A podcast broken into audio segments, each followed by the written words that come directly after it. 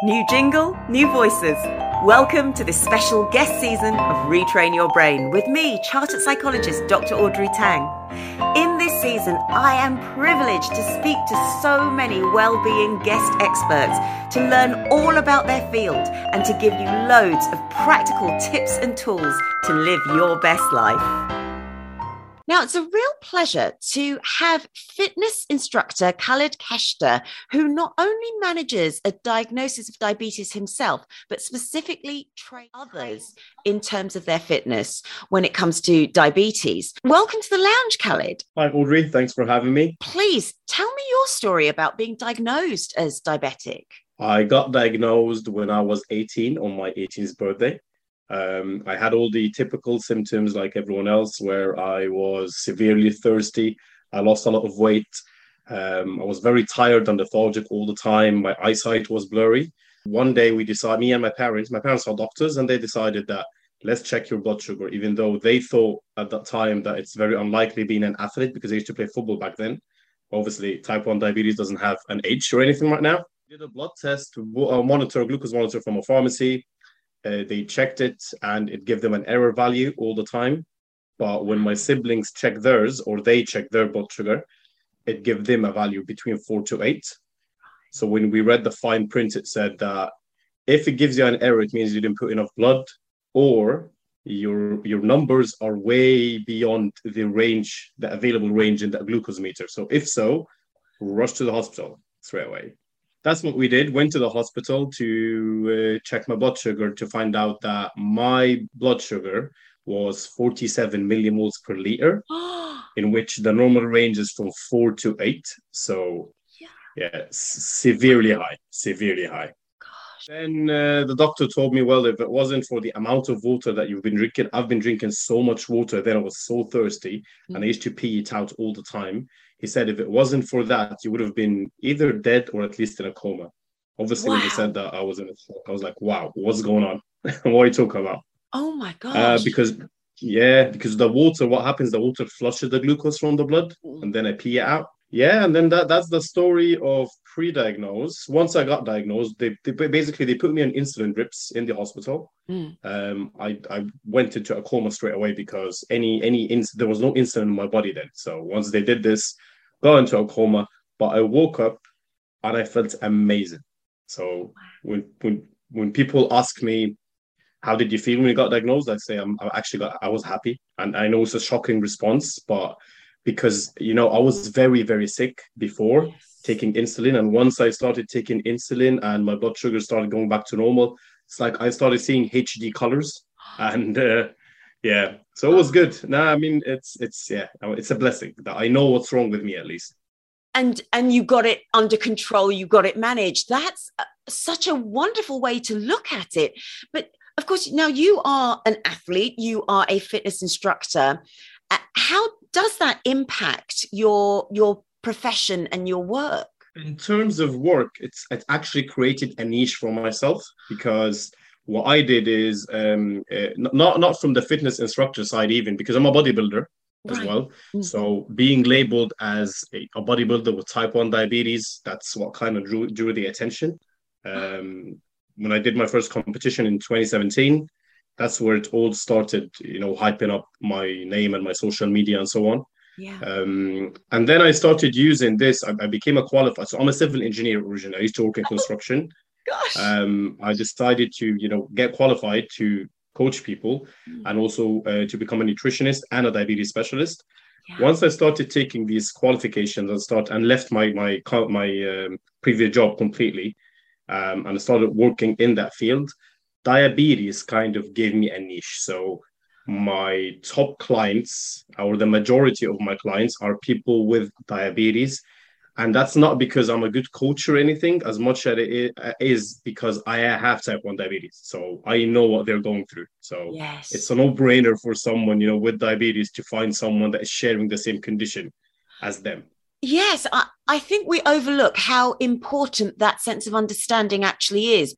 Even even uh, for my own self, um, the stuff that I learned from the experience that I went through being a diabetic. Outweighs anything that I've learned.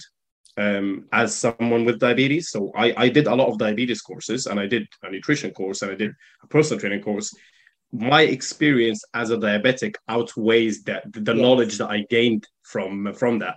And uh, lots of clients that I have, um, they would report back to me from like queries that they had that their doctors, their physicians couldn't help them with. I'm not saying I'm not giving medical advice or anything, but um, if, if you didn't go through the what they're going through, you're not going to really understand it. So yes. yeah, that, that's where the niche got created.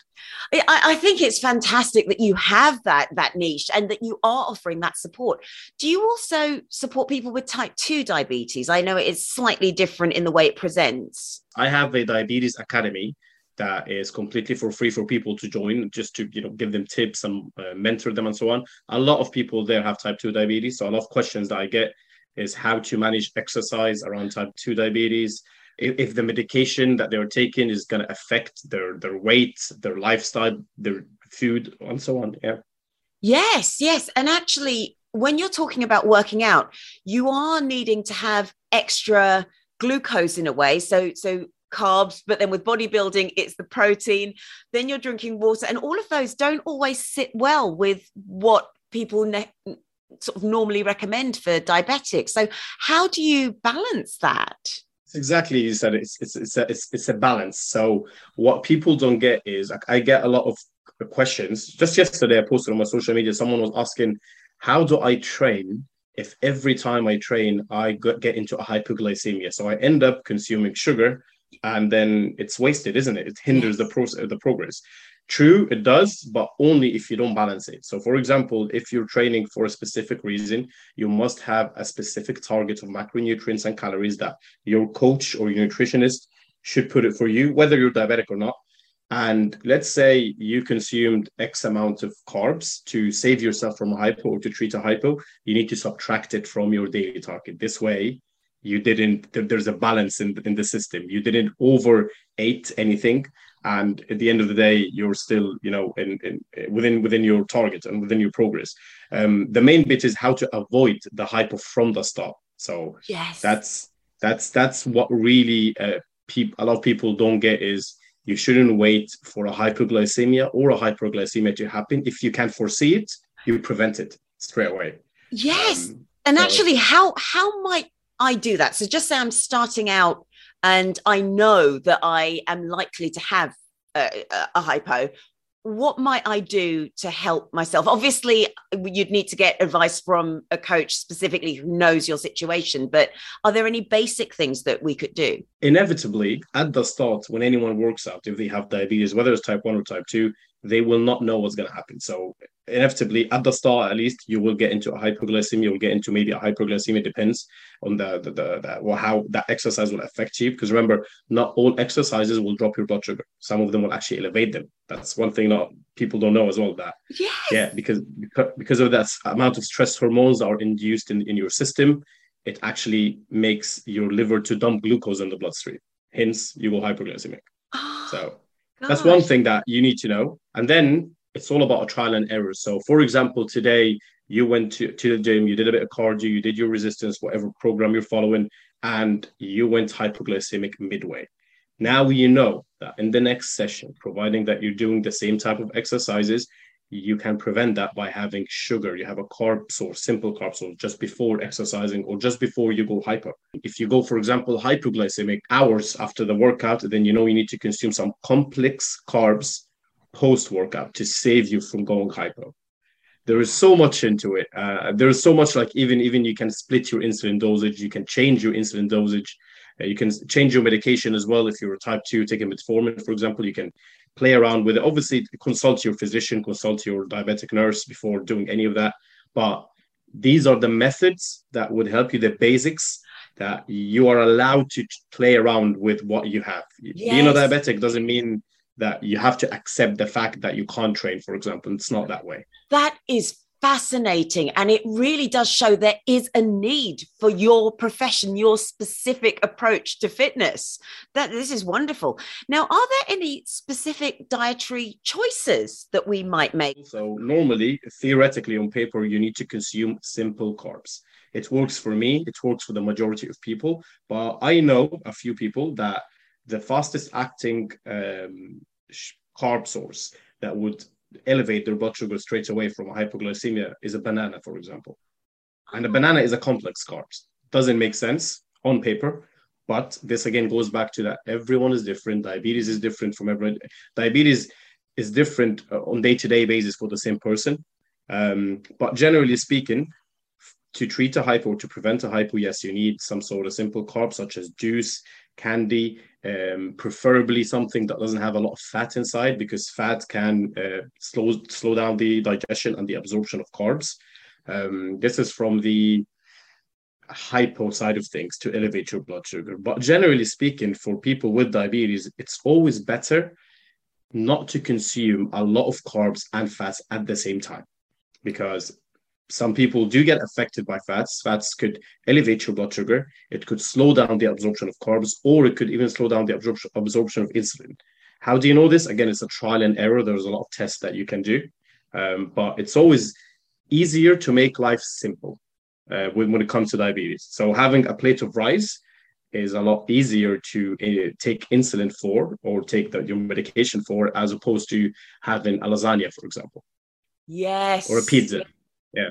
Yes. Oh my goodness. There is really so much that goes into this. In terms of maybe starting up an exercise program. So, somebody with type 2 diabetes, say, or is at risk of, they're often told you must start an exercise program, but they might be afraid of doing it because of the fear of having a hypo or because they are just feeling unfit. Do you recommend an easy way into to building up one's fitness?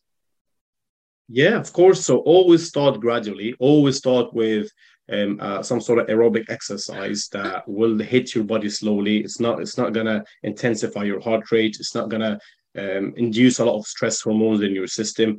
And see how it affects you. I'm talking about walking. I'm talking about light swimming, light cycling. That's only at the start, and then you can move up. And once you start feeling that, hey, my blood sugar is low, or um, um, I have to save, you know, I have to, I have to, I have to prevent that hyper from happening every time I train. Then that's an indication that th- this exercise is working well for you. It might be increasing your insulin sensitivity, which is great, but it means that you're taking too much medication at the same time. So then you have to consult your doctor, tell them about it, and then they would change the medication for you.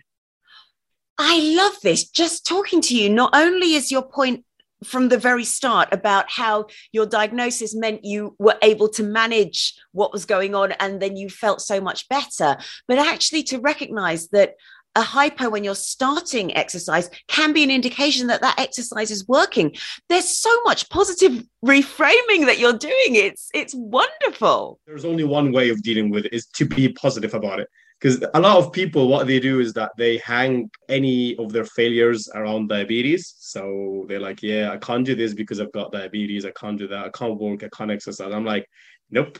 Nope. Nope. It's a condition that if it's type 1 there is no cure for it yet. So you better deal with it in a positive way to live life happily. So yeah. Oh gosh, it has been an absolute pleasure. Now, where can we learn more about you? How can we follow you? How can we get in touch for sessions or find your Diabetic Academy?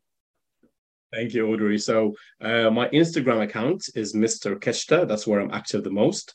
A Facebook page as well. It's called Khalid Keshta. I've got a YouTube channel uh, called Khalid Keshta Academy. And finally, my Diabetes Academy is basically diabetesacademy.net or keshtaacademy.com. And uh, at, at, at this academy, I post a lot of free content, a lot of articles and videos, you know, might help people out uh, with their diabetes. And I also offer a lot of coaching packages and ebooks and PDFs. And I'm doing a course right now for people with diabetes, both in English and in Arabic. Oh my goodness. Thank you so much, Khalid. It's just been my absolute pleasure. Thank you, Audrey. My pleasure. Thank you for having me. And that's all we have time for. But if you'd like to find out more, do go to my website, which is www.draudreyt.com, and check out my articles, which give you practical tools to live your best life. Or you can go to my YouTube channel, which is Dr. Audrey Tang Tools to Thrive.